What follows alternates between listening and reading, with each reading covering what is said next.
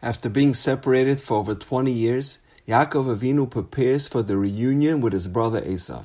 And the Pasuk says, Vayira Yaakov Ma'od. And Yaakov became very frightened. So he comes up with a plan. He hedges his bet, so to speak. He says, if this is going to be war, let me not chas v'shalom potentially lose everything. So he divided all of his possessions into two groups. He rationalizes if Esav attacks one camp, then the other group will escape. However, when their encounter takes place and Esav shows up with his 400 henchmen, we find that all of Yaakov's children, his whole family, are all standing there together. It's all one group.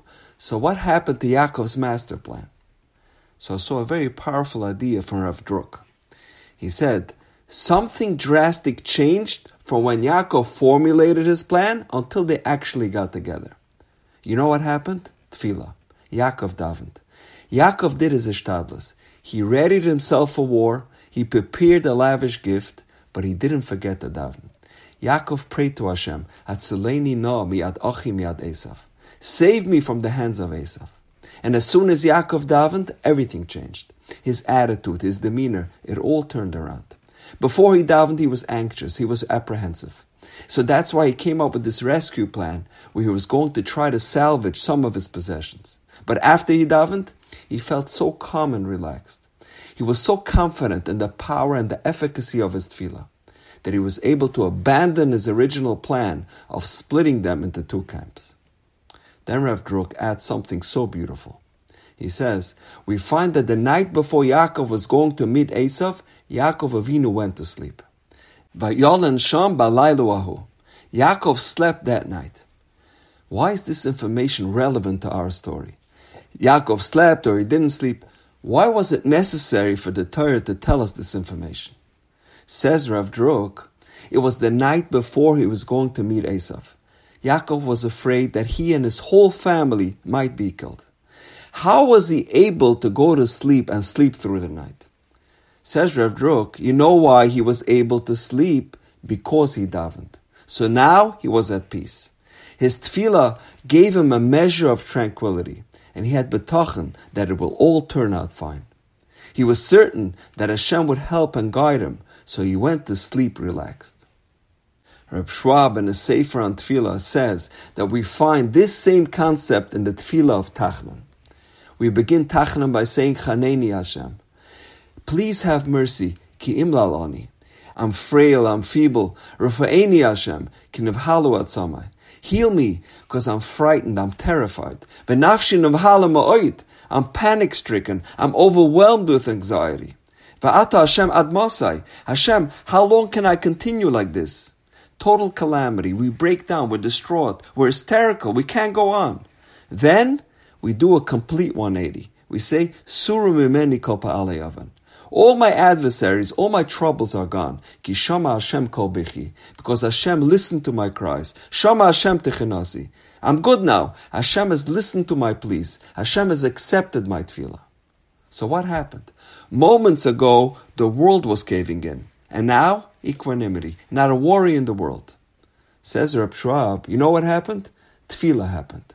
We davened. Now we're not afraid anymore. We feel confident that Hashem has accepted our prayers. Yaakov Avinu and later David HaMelech are teaching us a great lesson in tefillah. Before we daven, our fears are real. Our worries are justified. But then we turn to the Ribbono Shel Olam and we daven. And we plead for his help. Now, after davening, we go on without any fears. I did all I can. Now it's in the hands of the Ribbono Shel Olam.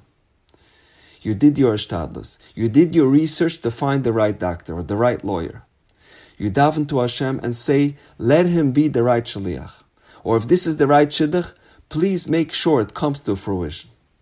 And once you finish davening, now your shtadlis is complete. Now you can be relaxed before entering a business meeting, or you have to give a presentation, or you're meeting your new mechatanim for the first time and you're nervous and anxious, utter a short tefillah, and now you can be calm. All your anxiety will disappear. Before we start our workday, Hashem, please let me be successful today. Before we enter our homes, Hashem, let it be peaceful and tranquil in our home. And now we can be confident that we will be granted siyata dishmai. There's an incredible story told about the Steipler Gaon. When he was a bacher, a shadchan set up for a girl and her family to meet him for a potential shidduch. They made up that they were going to arrive at his parents' home at 10 o'clock at night. And now it was 10.30 and 11 o'clock, and still no sign of the girl or her family. The Steipler learned all day and he was very tired. He had stayed up the previous night learning as well. So he decided to take a short nap. He says the bracha of Amapel, and right after he completes the bracha of Amapel, the girl and her family walk in. He motions to his parents, I can't talk, I just said Amapel. I must take a half hour nap. So imagine the scene. Both families are finally together.